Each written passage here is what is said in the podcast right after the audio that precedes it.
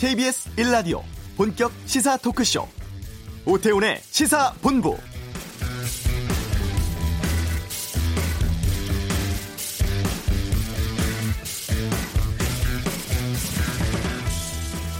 (21대) 국회가 문을 연 지 보름 가까이 됐습니다만 아직도 (18개) 상임위 가운데 (12개) 위원장을 뽑지 못하고 있죠. 박병석 국회의장이 제시한 상임위 구성 마무리 시한이 오늘이었는데요. 야당 원내 지도부의 공백 등을 감안해서 오늘 본회의 열지 않기로 했다고 하죠.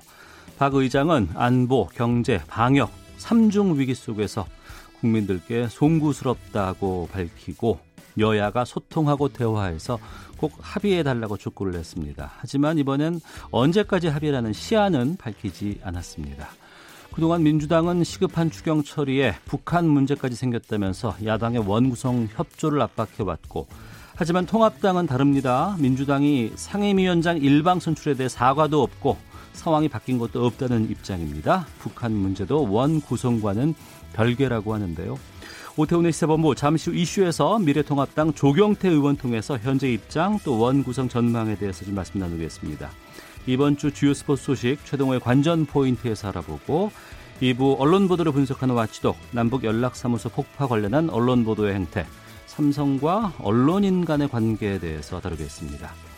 시사본부 금요 초대서 6월 항쟁을 다룬 작품입니다. 영화 1987의 장준환 감독과 함께하겠습니다. 오태훈의 시사본부 지금 시작합니다. 네. 오후 2시로 예정돼 있던 본회의가 취소가 됐습니다. 박병석 의장 여야 원내대표의 원구성 합의해달라는 메시지를 전하고 있는 상황이죠. 미래통합당의 입장 좀 듣겠습니다. 조경태 의원을 연결합니다. 안녕하십니까? 네, 안녕하세요. 저 조경태 의원입니다. 예. 오늘 본회의 취소됐잖아요. 네, 네, 네. 예. 취소된 것 같습니다. 이 박병석 의장의 결정 어떻게 보고 계십니까? 글쎄요, 뭐, 뭐, 당연한 결정이라고 생각을 하고요. 예. 어쨌든 원구성에 있어서 의장의 역할이 중요함에도 불구하고, 네. 그동안에 의장이 이 더불어민주당, 여당의 어떤 눈치 보기만 했던 부분에 대해서는 상당히 유감스럽다, 이 말씀 드리겠습니다. 예. 좀 구체적으로 보겠습니다. 이번에 본회의를 연결한 이유가 야당의 원내 지도부 공백을 감안했다, 이렇게 밝혔습니다. 지금 주호영 원내대표는 계속 칩거 중이신가요? 글쎄요, 뭐, 그거는 직접 한번 물어보시면 안 되겠습니까? 전화를 잘안 받는다는 얘기가 계속 들려가지고요. 제가 뭐 그 입장이 안 돼가지고 예. 그 부분 제가 말씀드리기 좀 어렵겠습니다. 예. 예. 통합당 의원들과는 지금 의견을 나누고 계신 건가요? 어떻습니까? 그래서 그 부분도 뭐 제가 그 말씀드리기에는 조금 어려운 상황이네요. 예. 본인이 아니니까 당사자가 아니지 않습니까? 제가. 예. 주호영 원내대표의 뭐 의지도 중요하겠습니다만 통합당 의원들의 입장도 있을 것 같은데 좀 복귀를 촉구하는 상황이신가요? 아니면은 그 집거 중인 상황 그냥 인정한다는 의미신가요? 글쎄요, 뭐 이런 여러 가지 사단이 난 것은 예. 더불어민주당이 그 일방적으로 야당 제1야당의 의견을 무시하고 네. 강행 처리하면서 발생한 문제지 않습니까? 네. 조영 원내대표 개인의 문제라기보다는 네. 이 시선을 더불어민주당과 그 국회의장에 대해서 좀 시선을 좀 돌렸으면 좋겠다 생각을 하고요. 예. 그 뭐 우리 사회자님도 잘 아시다시피 어 더불어민주당이 18대 국회 때 81석밖에 안 됐거든요. 예. 지금 미래통합당이 103석입니다만은 그때 18대 때 2008년도에 보면은 81석의 의석수를 가지고도 네. 법사위원장을 그 민주당이 깨찾지 않- 않았습니까? 네. 그리고 그 당시에 원구성이 89일 만에 이루어졌습니다. 네. 8월 26일 날 원구성이 이루어졌거든요. 네. 그 지금 뭐가 급한지 더불어민주당에서는 어 그렇게 무리하게 서둘러서 그, 그 국회를 갖다가 이런 식으로 그 반민주적인 음. 식으로 끌고 가는지 잘 이해가 안 됩니다. 네. 그러면 조경태 의원께서는 민주당이 어떤 입장을 취해야 원구성 협상 시작할 수 있다고 보십니까? 그 정치가 지금 실종되어 있거든요. 예. 한마디로 말씀드리면은 다수 다수결로 할 것 같으면은 야당이 왜 필요합니까? 네. 야당이 지금 현재 상태에서는 할 수 있는 게 없습니다. 네. 거수기밖에 안 되는 거죠. 그야말로 모양새 갖추는 정도 역할. 네.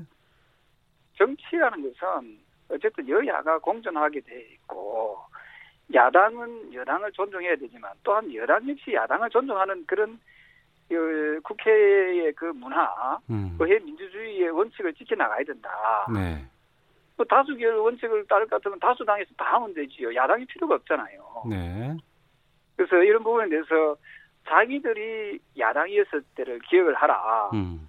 그 이런 말이 있잖아요. 그 개구리 올챙이 시절 모른다고. 예. 자기들이 야당일 때 그렇게 요구해놓고 이제 여당이 되니까 다수당이 되니까 또 자기들 마음대로 하겠다는 그런 오만함은 음. 저는 그 야당을 지지하는 40% 이상의 국민들을 무시한다. 네. 저는 그렇게 보고 있습니다. 그 예. 지금이라도 그 더불어민주당 예. 여당이 정신 차려 가지고 네. 그 의회 민주주의의 어떤 그 원칙을 잘 수행해 줬으면 좋겠다는 입장이고요. 네. 그 박병석 의장 역시도 그 사회권을 가지고 있으면서 왜 그걸 무리하게 법사위원장과 여섯 개 상임입니까? 이걸 그 일방적으로 처리하도록 그 사회를 봅니까? 음. 그래서 불명예스러운 그런 국회의장 직의 직을 계속 수행하려고 하지 말라, 네. 하지 마시라 하는 그, 그 주의를 제가 그 좀 촉구합니다. 예. 그럼 그 말씀은 어, 지금 그 법사위라든가 여섯 개 상임위원장 일방 선출한 것에 대해서 사과를 해- 사과를 넘어서서 말입니다. 다시 예. 해야지, 다시 재선출할 수 있도록 아 재선출해 달라. 정치를 정치를 해야지 예. 된다 아닙니까, 그죠? 어. 그래서 정치를 하고 싶으면은 예. 다시 재선출하자. 음. 어, 그렇게 해야 되고 지금 외교통상위원장이 그 송영길 위원장입니까? 네. 상당히 국민들한테 상처 주는 얘기를 많이 하잖아요. 음. 남북 그 연락사무소를 대포로 그 폭파하는 그 다행으로 생각한다. 이게 말이 되는 이야기입니까? 그래서 그런 그 잘못된 상임위원장 선출에 대해서도 네. 그 여야가 다시 그 고민을 해야 되고요. 예. 어쨌든 그 법사위 이 위원장뿐만 아니라 일방적으로 그 여당이 그 강행 처리했던 상임위부터 해서 원점에서 네. 재논의해야 된다 어. 하는 입장입니다. 예. 그런데 아, 지금 남북 연락사무소 폭파 이후로 어, 북한 문제가 상당히 지금 크게 대두되고 있는 상황입니다. 하태경 의원은 안보위기 대처를 위해서라도 좀 주호영 원내대표가 즉각 복귀해야 한다 이런 주장을 했다고 하고 또 어, 통합당이 보수 정당으로서 안보 정당으로서 좀 이 문제에 대해 적극적으로 좀 국회에 들어와서 대처를 해야 되지 않겠나 이런 지적도 나오고 있거든요. 그 말도 안 되는 소리 하지 말아주십시오. 야당 없어도 다 할 수 있다라는 그 자신감은 여- 그 더불어민주당 자신감 어디 갔습니까? 어. 그리고 그 북한이 대한민국 대통령한테 겁먹은 개라는 소리 하고 네. 또 우리나라를 서울 불바다를 만들겠다 하고 우리 국민을 찢어버리겠다 또 개XX라 말도 쓰고 국수 처먹으라는 소리도 듣고 이 대한민국 국민을 겁박, 겁박하고 있는데도 더불어민주당 여당에서는 네. 어떤 의견들이 나오고 있습니까? 판문점 선언을 갖다 국회 기준해야 된다는 이야기를 하고 네. 또 대북 전단을 못하도록 또 그 하는 그, 그 결의안을 법을 만들어야 된다는 이야기를 하고 예. 이 말이 되는 겁니까? 음. 그래서 정부 여당이 말 말도 안 되는 그런 이야기를 하면서 종전 선언을 또 하자는 또 이야기도 하고 말이죠. 네. 예? 북한은 지금 전쟁을 준비하겠다고 하는데 음. 이게 지금 더불어민주당 여당에서 하는 말들 아닙니까? 예. 그러면서 안보를 운운합니까? 안보를 운- 운운할 자격도 없는 정당에서 안보를 운운한다? 지나가는 소가 웃을 일이지요. 음. 어떻게 생각하십니까? 그러니까 지금 입장을 이 그, 시국에 이 시국에 그래 종전 선언하자는 게 우리 사회자님 입장에서도 그 옳다고 생각 주장이라고 생각하십니까? 제가 말씀을 드렸던 것은 이제 통합당이 그동안 보수 정당으로서 또 안보를 지키고자 하는 그런 입장을 많이 아, 주장해온 입장이기 때문에 이분이 물- 여쭤본 거죠. 아니 우리 미래통합당에서 그렇게 주장했으면은 네. 정부 여당에서 그동안에 귀를 기울였습니까? 음. 자, 그래서 그럼 예. 저는 국민들한테 예. 쏘려고 들면 안 된다는 거지요. 어. 지금이라도 예. 여당이 야당을 존중하고 예? 또 정치를 복원시키려고 하면은 예. 그 야당의 입장에 서서 자기들이 야당인 적도 있었지 않습니까? 네. 그러면 야당하고의 정치를 다시 복원시키려고 노력을 해야 된다는 거지요. 예. 아, 통합당이 지금 외교안보 특위를 가동한 것으로 알고 있습니다. 박진 의원이 위원장을 맡고 있고 이 외교안보 특위에서는 어떤 일들을 주로 하실 예정이십니까? 그 주로 지금 말씀 주신 대로 그, 그 왜 북한이 저런 식으로 강성으로 강수를 두느냐에 대한 것 분석을 제대로 해야 된다 보고 있고요. 예. 저는 그 비단 대북 전단만 가지고 저렇게 나오는 것은 아니라고 생각합니다. 어. 여러 가지 그 우리 정부에 대한 그 우리나라에 대한 그 불만들이 있겠죠. 예. 예, 그래서 이런 부분에 대해서 저는 그 재점검해야 된다고 보고 있고요. 또한 그 지금 현재의 문재인 정, 정부와 그 여당 더불어민주당이 하고 있는 대북 정책을 저는 전면 재수정해야 된다는 입장입니다. 네. 그래서 그 미국이나 또 우리 기타 주변 국가와의 그 어떤 외교력을 음. 최대한 높일 수 있도록 그 외교 그리고 또 안보 부분에 대해서도 우리나라가 과연 그 북한에 맞서서 싸울 수 있는 힘이 있는지 네. 북한이 지금 현재로 핵을 핵을 보유하고 있지 않습니까? 예. 그럼 우리가 핵을 핵이 없는 대한민국이 어떻게 대처해 나갈 수 있는지 음. 이러한 부분에 대해서 좀 진지한 고민. 그 그동안에 더불어민주당과 문재인 정부가 내걸었던 외교 안보 부분을 그좀 전면 재수정하는 것이 필요하다 해서 우리는 어, 외교 안보 특위를 구성하고 있는 걸로 그렇게 알고 있습니다. 알겠습니다. 통합당 차원에서 그 손영, 송영길 외통위원장 사퇴 촉구 결의안도 좀 검토하고 있습니까? 그래서 그 지금 아까 말씀드렸던 대로 네. 야당이 없는 상황에서 일방적으로 상임위 위원장이 지금 선출된 상태, 상태 아닙니까, 그죠? 음. 그래서 지금 그 송영길 그 지금 의원이 예. 여러 가지 국민들한테 마음에 상처를 주는 그런 외교통상위원장으로서의 그 자격 없는 발언들을 많이 내놓고 있지 않습니까? 음. 앞서 말씀드렸던 대로 남북 연락 사무소를 갖다가 대포로 폭파 안 시킨 것만 해도 다행스럽다고 여기라는 여기 여기야 된다는 식으로 이게 대한민국 국회는 맞습니까? 음. 예? 그래서 그 저, 지금 일방적으로 상임위원장을 선출한 그 부분에 대해서 여섯 개 상임위에 대해서는 네. 전면 원점에서 재검토해야 된다 그런 입장입니다. 음, 알겠습니다.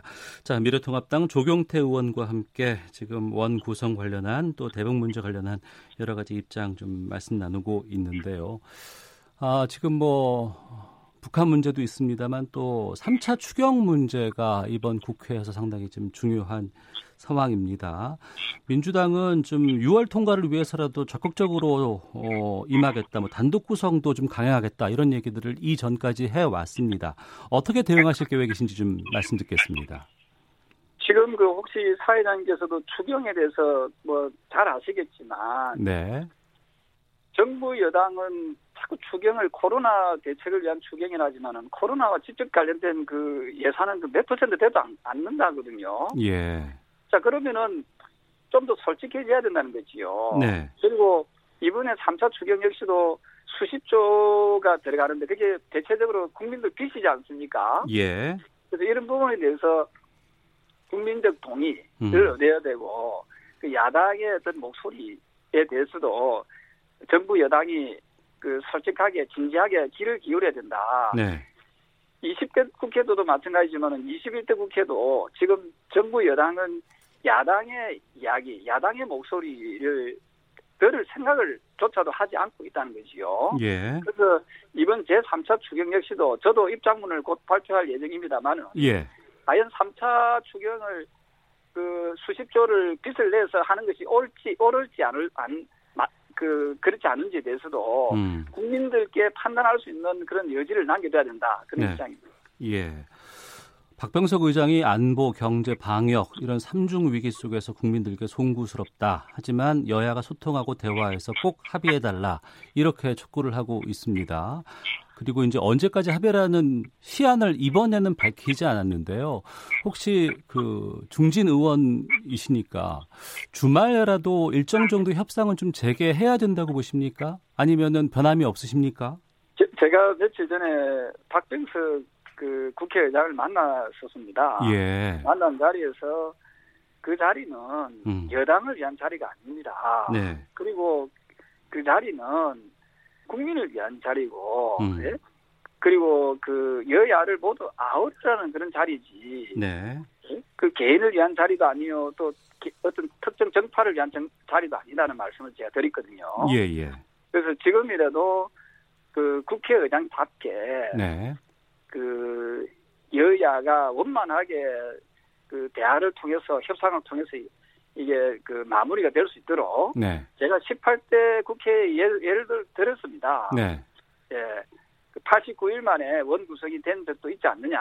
음. 그때 더불어민주당, 민주당의 의석수는 81석밖에 안 됐다. 네. 왜 지금 이렇게 의장이 돼가지고 무리하게 이런 식으로 의사를 진행합니까? 하고 제가 강력하게 항의를 했었습니다. 예, 예. 그래서 앞으로도 국회라는 것은 정치를 하는 그 입법부지 않습니까? 예. 그러면은 다수당의 행포로서 음. 숫자로서만 밀어붙이려고 하지 말고 네. 야당으로서의 어떤 그 제일 야당을 인정해주고 네. 대화와 타협, 협상을 통해서 이게 과거에 우리 선배 정치인들이 다 그래오지 않았습니까? 어. 예, 그 모습을 어, 이번 21대 국회에서 보여줘야 된다 예. 하는 겁니다. 그래서 국회의장, 그다음 더불어민주당 이 두그 어, 이, 이, 그, 분들은, 예. 뭐, 세력들은, 그, 야당에 사과하고, 어. 다시 재협상하겠다 예. 하는 말씀을 꼭 그, 어, 주시면은, 어. 이게 정상적으로 그 관계가 복원될 수 있는데, 그, 어떤 물꼬가 튀지 않을까 이런 생각을 합니다. 예. 그 사과와 재협상 그리고 그 선출된 것을 다시 해야 된다. 이 두 가지가 선행이 돼야 되는 말씀이시네요. 저 우리 사회자님도 아시다시피 미래통합당에서는요 18개 상임위 중에서 예. 법사위원장만이라도 제 야당에 달라고 했었습니다. 네. 국회의장이 누굽니까? 더불어민주당 출신 아닙니까? 네. 그렇지 않습니까? 지금 음. 그리고 그 대통령부터 해가지고 법무부 장관도 지금 더불어민주당 출신이고 국무총리도 더불어민주당 출신 아닙니까? 네. 권력을 다 쥐고 있잖아요. 음. 예?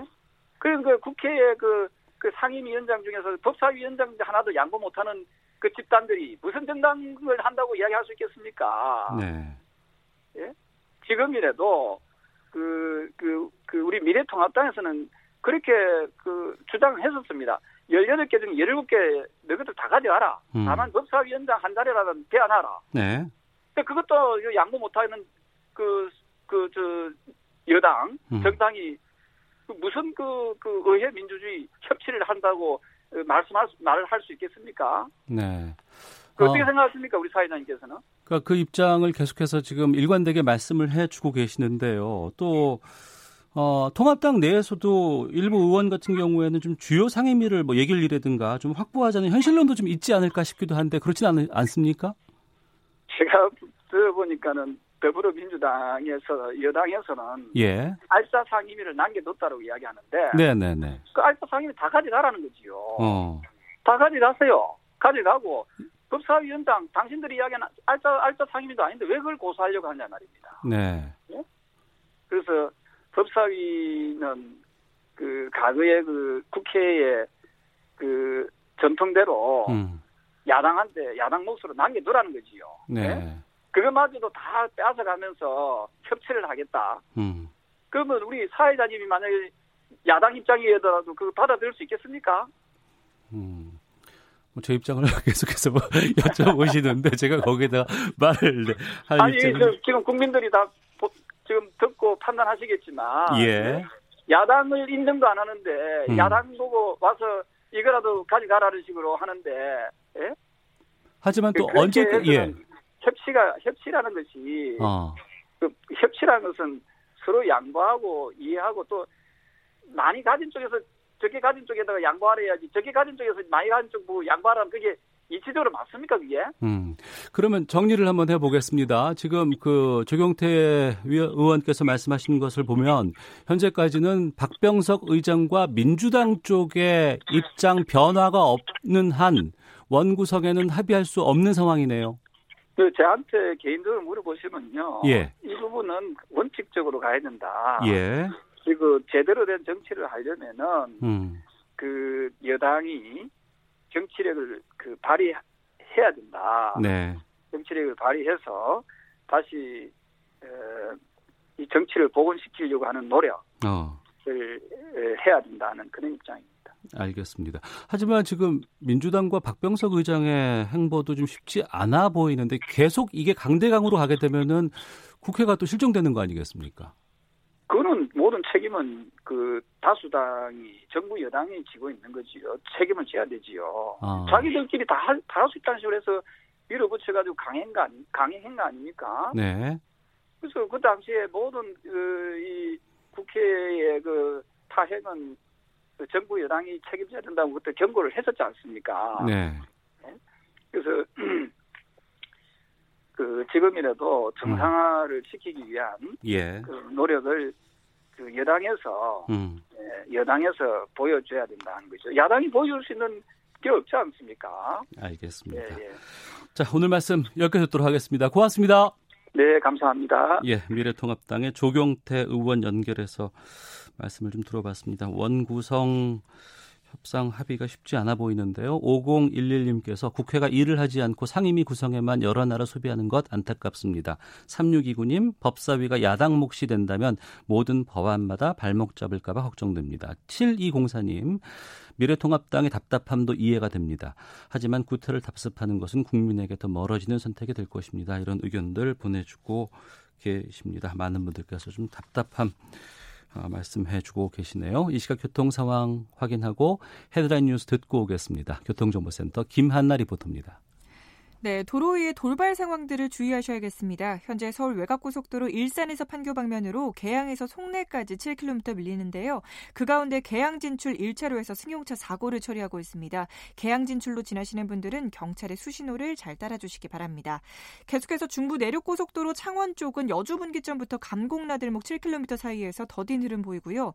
경부고속도로는 부산 쪽으로 수원 부근 5차로에서 작업을 하고 있습니다. 전 시간대보다 4km 더 늘어서 신갈 분기점 부근 8km 정체되고 있습니다.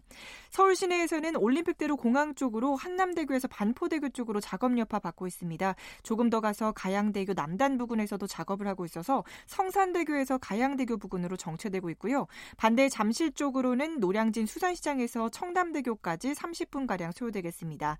강변북로 일산 쪽으로는 서강대교 북단 부근에 고장차가 서 있습니다. 뒤로 마포대교부터 밀리고 있으니까요. 주의해서 지나시기 바랍니다. KBS 교통정보센터였습니다.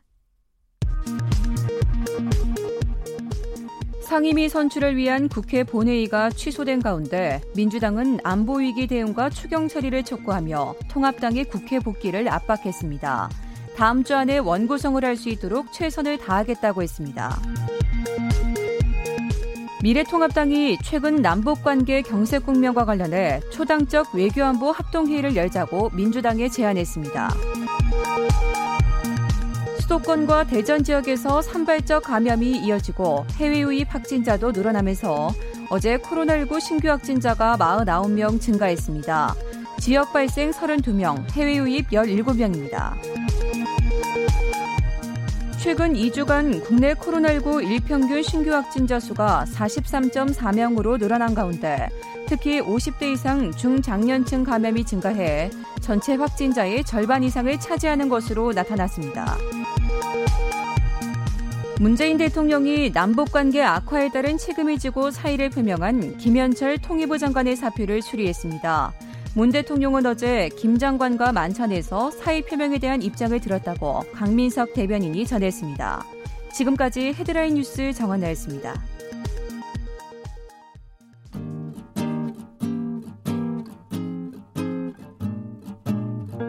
KBS 1라디오 오태훈의 시사본부 여러분의 참여로 더욱 풍성해집니다. 방송에 참여하고 싶으신 분은 문자 9730번으로 의견 보내주세요. 짧은 문자는 50원, 긴 문자는 100원의 정보 이용료가 붙습니다. 애플리케이션 콩과 마이케이는 무료고요. 시사본부는 팟캐스트와 콩, KBS 홈페이지를 통해 언제나 다시 들으실 수 있습니다. 많은 참여 부탁드려요. 네, 한 주간의 스포츠 소식을 정리하는 시간입니다. 최동호의 관전 포인트, 최동호 스포츠 평론가와 함께합니다. 어서 오세요. 예, 안녕하세요. 예. 프리미어 리그가 재개가 됐고 내일 새벽에 토트넘 경기가 있습니다. 그러면 내일 새벽에 손흥민 선수가 뛰는 모습을 볼 수 있을까요? 아주 확실하게는 경기 시작하기 1시간 전에 예. 이 선발 출전 명단이 나와야지 알 수가 있는데 어. 어 출전이 거의 확실시 됩니다. 아 그래요? 예, 예. 볼 수 있을 것 같아요. 어 프리미어 리그가 이제 재개가 됐거든요. 네. 그리고 내일 새벽 4시 15분입니다. 네. 이 토트넘하고 맨체스터 유나이티드의 경기가 있고요. 어 손흥민 선수의 선발 출전이 예상이 되기 때문에 이제 음. 오래간만에 손흥민 선수의 뛰는 모습을 볼 수가 있는 거죠. 자, 기억을 잠시 되돌려 보면. 네. 어, 프리미어 리그가 개막하고 경기가 막 리그가 진행이 될 때 올 시즌 초반에 잘 됐어요. 아우 난리였습니다. 예. 정말. 그리고 예. 다섯 경기 연속골까지 기록했었거든요. 지난 예. 2월에 원더골도 있었고요. 예, 그렇죠. 어. 폭풍 드리블이요. 어, 근데 그, 제가 봤을 때는 코로나19로 인한 그 리그 중단이 음. 이 손흥민 선수에게는 어, 보약이 됐을 수도 있겠다라는 네. 생각을 했거든요. 어. 자, 우선은 그 다섯 경기 연속골 기록했던 지난 2월에 예. 팔꿈치 부상을 당했었죠. 그랬습니다. 그래서 수술을 했습니다. 예. 그 수술하고 난 뒤에 어, 이 중단된 기간 동안에 수술하고 재활하고 몸 체력을 다시 보강을 했고요. 그리고 마음의 부담 하나 덜었죠. 군, 군대 갔다 왔죠? 예, 해병대 기초군사 훈련 예, 예. 털어버리고 마음의 부담을 덜었기 때문에 어. 어, 잘 쉬고 예. 음, 다시 잘 훈련해서 체력도 보강하고 좋은 모습 기대를 해보겠습니다. 음, 코로나19가 많은 사람들에게 어, 부담도 줬고 또 어려움도 줬습니다만 손흥민 선수에게는 좀 전화위복의 계기가 되지 않았을까 또 예. 시간을 예. 좀벌 수 있는 계기가 되지 않았을까 싶은 생각도 드는데 지금 골을 얼마나 넣고 있죠? 이 손흥민 선수는요, 이 골 터트릴 때마다 신기록이 계속 만들어지는 거예요. 예. 그러니까 이 한국 선수로서는 이제 유럽에서 가장 많은 골을 터트리고 있다 보니까 뭐 기록이 다 기록이라서 하도 음. 많아서 저도 헛걸리는데 네. 이제 가장 중요한 것만 이제 정리를 해보면 어, 한국 선수로서는 유럽 리그에서 가장 많은 골을 지금 터트리고 있습니다. 통산 132골이거든요. 네. 그러니까 골 하나 추가될 때마다 통산 최다골 기록이 어, 이제 갱신이 되는 거고요. 음. 어, 올 시즌에만 보면은 시즌 16골 리그 그러니까 정규리그 경기에서는 9 골을 기록하고 있거든요. 예. 그러니까 한 골만 추가하게 되면 4시즌 연속 프리미어리그 두 자릿수 골을 기록하게 되고요. 어. 4골 추가하게 되면은 아 이것도 대단한 기록인데 음. 두 시즌 연속 시즌 20골을 기록하게 되는 겁니다. 네. 워낙에 오랫동안 이 경기가 열리지 않았기 때문에 리그 순위 같은 것들도 잘 지금 파악이 안 되고 있는데 예. 지금 토트넘 같은 경우에는 챔피언스리그 진출 목표로 하고 있는 것으로 알고 있습니다. 남은 경기가 어떻게 됩니까? 아 남은 경기가 9 경기예요. 어. 음, 그러니까 이제 다시 재개가 됐고요. 이 예. 토트넘으로서는 예. 이 유럽 축구연맹 챔피언스리그 진출을 목표로 하고 있는데 음. 어, 좀 어, 쉽지는 않습니다. 네. 이 토트넘이 지금 8위거든요. 네. 프리미어리그에는 이 챔피언스리그 티켓이 4 장이 걸려 있어요. 4위까지 진출한다는 거거든요. 네. 지금 4위가 첼시인데 어, 첼시하고의 승점 차가 7점입니다. 아, 좀 있긴 하군요. 예, 그러니까 한 경기 이기면 승점이 3점을 받게 되죠. 예. 9경기에서 승점 7점 차를 줄여야 되기 때문에 뭐 불가능한 숫자는 아닌데 그렇다고 또 쉬운 점수 차는 아니기 때문에 어, 남은 경기 동안에 이 토트넘 또 손흥민 선수의 활약, 이 초점은 어, 챔피언스리그 진출로 모아지고 있죠. 예. 하채영님께서 즐거운 일은 스포츠가 최고네요. 손흥민 선수 내일 멋진 골 부탁해요. 이렇게 문자를 보내주셨습니다. 아, 출전해서 또 골 좀 봤으면 좋겠어요. 아, 시원하겠죠. 오래간만에 이런 시국에 그러니까요. 답답한데 예. 골 터트리고 하면은 또 어, 새벽에 또 함성도 나올 것 같고요. 음. 뭐 저로서도 굉장히 신나는 분위기죠. 아, 네. 아, 근데 또 약간 부담스럽네요. 또 낮과밤이 또 바뀌게 되니까. 아, 또 그래도 다른 때보단 불금이라서 오늘 좀 보는데 좀 부담 새벽에 일어나서 보는 건좀 예, 예. 적을 것 같습니다. 아, K리그 좀 보겠습니다. 예. FC 서울이 순위가 10위까지 내려갔어요. 예, 그렇습니다. 그러니까 F, 지금 K리그에서는 K리그 1이요. 일부 리그에서는 울산하고 전북이 관심을 모으고 있고요. 네. 잘하니까. 예. 원래 잘하는 팀이니까 이제 그러니 합니다. 그런데 FC 서울이 지금 최악의 부진을 보이고 있어요. 음. 지금 1부 리그 12개 팀 중에 10위에 그치고 있거든요. 예. 이 10위라는 이 어, 순위는 자칫하면은 2부 리그로 강등될 수도 있는 그런 순위입니다. 그렇죠. 예. 그 지금 4연패인데 4연패는 FC 서울로서는 17년 만에 겪게 되는 최악의 부진이에요. 어. 내일 울산 현대하고 경기가 있거든요. 예. 근데 울산은 지금 전북하고 우승을 다투는 강팀입니다. 강팀이죠. 내일 만약에 지게 되면 또 5연패인데 이 어. 5연패는 99년에 FC 서울이 6연패를 당한 이후에 23년 만에 FC 어, 서울로서는 최다 연패 기록이 되는 거죠. 네. 그 올해 초에 FC 서울이 올 시즌에 유난히 지금 구설수에 많이 올랐거든요. 그렇습니다. 음, 이 시간을 통해서 말씀드렸습니다만은 올해 초에 기성용, 이청용 예. 선수 영입할 수 있는데 놓쳤어요. 근데 음. 놓칠 수도 있죠. 근데 놓치고 난 다음에 어, 뒤끝이 그렇게 개운치는 않았죠. 네. 어, 기성용 선수 인간적으로 서운하다 이런 얘기가 나왔고요. 그리고 홈 개막전 할 때 또 리 얼돌 아, 사태가 아, 예, 예. 벌어졌었죠. 뭐 전혀 예상치 못했던 일이 벌어진 겁니다. 근데 음. 그러다가 지난 일요일 경기 대구 FC하고 경기를 했거든요. 네. 이때는 0대 6이란 기록적인 참패를 당했어요. 어. 0대 6. 축구에서는 뭐 제대로 어 자주 나오지 않는 그런 점수죠. 근데 0대 6 중에 두 골은 자책골이었어요. 아이고. 이러다 보니까 FC 서울 안에 무슨 뭐 좀 문제가 있는 게 아닌가 아. 이런 생각이 들 정도이고요. 최영수 감독으로서는 좀 쉽지 않아 보이는 게 반전을 만들어낼 수 있는 카드가 그렇게 지금 뚜렷이 준비되어 있는 것 같지 않아서 좀 걱정스럽죠. 네. 프로야구 살펴보겠습니다. 그동안 NC의 단독 질주, 단독 선두 많은 관심을 모았는데 좀 보였었는데 최근은 좀 약간 분위기가 달라졌어요. 어, 예, 달라졌습니다. 이 프로야구 팬들은 엘로끼라는 말을 잘 알고 계시죠. 네. LG하고 롯데, 기아인데 네. 애증이 섞인 그런 단어잖아요. 네. 그러니까 무한 충성. 제가 음. 보기에는 이 팬들은 무한 충성에다가 절대적인 지지를 보내는데도 어, 팬들의 그 응원만큼 성적을 내지 못하게 있기 때문에 이제 애증이란 애증이 섞인 단어라고 볼 수가 있겠는데 네. 엘로끼가 이제 오래간만에 어, 판두변의 조짐을 세 팀이 모두 다 보이고 있는 겁니다. 자, 네. 우선 LG가 어, 지금 음, 어, 만만, LG 만만치가 예, 심상치 않아요. 만만치가 예. 않아서 최근 10경기에서 8승 2패거든요. 음. 상승세를 타면서 선두 NC를 쫓고 있는 2위인데 NC와의 승차를 한 경기 반까지 줄였습니다. 네. 대단하죠. 또 기아도 반전에 성공했거든요. 어, 4위 자리를 넘보고 있습니다. 4위 키움을 반경기 차로 추격하고 있고요. 지금 예. 5위고요. 그 기아 바로 밑에 롯데가 아, 6위인데 롯데하고 4위 키움하고의 승차가 두 경기밖에 되진 않습니다. 어, 그러니까 어, 예. 어, 키움, 롯데, 기아가 아, 치열하게 이 중위권 싸움을 벌이고 있거든요. 예. 아, 근데 KBO 입장에서 보면 좀 아쉬웠, 아쉽죠. 이럴 때 이런 경기를 볼수 있으면 관중들이 엄청나게 올것 같은데. 수익도 늘어나고 흥행에도 네. 성공하는 건데 음. 아, 이럴 때 무관중이라서. 네. 근데 지금 이 야구계에서는 아, 이제 뭐 해수욕장에도 다 입장을 하고 다 하는데 이 경기장에만 무관중으로 하는 것은 이제 무관중으로 이제 좀 이제 풀어줄 때도 되지 않았냐 이런 얘기가 어. 조금씩 나오고 있거든요. 예. 아, 그래서 그런 이런 이런 그 논리와 이, 이, 이 무관중을 푸는 것 에 대해서 다음 주 정도 하면 정리해서 한번 좀 말씀을 들어보, 들어봐야 되지 않을까 생각이 드네요. 음, 알겠습니다. 아직 정해진 건 없죠? 예, 없습니다. 어, 알겠습니다. 아베 총리가 그동안 일본 어, 완전한 형태 올림픽을 주장을 했었는데 일본이 도쿄 올림픽 관소화해서 비용 부담 줄이는 쪽으로 입장을 바꿨다고요. 예. 완전한 형태의 올림픽을 그동안 주장해 왔었죠. 근데 지난 10일 이 도쿄 올림픽 조직위원회하고 IOC가 아, 공동 성명을 발표했는데 이 공동 성명의 골자는 딱 세 가지입니다. 세 가지 네. 원칙을 발표했거든요. 첫 번째 안전한 올림픽 치르겠다. 코로나 19로부터. 그리고 두 번째 어, 추가 비용을 최소화하겠다. 네. 어, 그리고 세 번째는 어, 대회를 간소화하겠다. 이거거든요. 음. 어, 근데 이 완전한 형태의 올림픽을 아베 총리가 끝까지 주장을 해왔죠. 고집해왔죠. 예. 왜냐 하면은 도쿄올림픽을 성대하게 치르겠다. 그러니까 침체된 경제를 좀 이 도쿄올림픽을 통해서 만회하겠다는 야심이 있었어요. 예, 그렇죠. 예. 일종의 정치적인 목적이고요. 근데 예. 코로나19가 발생하니까 그 이후에는 아, 음. 기회다. 음. 무슨 기회냐.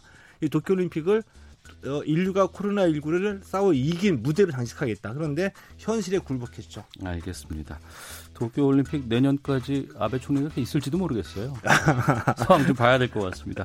자, 최동호 스포츠 평론가와 함께했습니다. 고맙습니다. 예, 고맙습니다. 예, 잠시 후 2부 와치독 준비되어 있고요. 이어지는 시사본부 초대석 영화 1987의 장준환 감독 만나겠습니다. 2부에서 뵙겠습니다.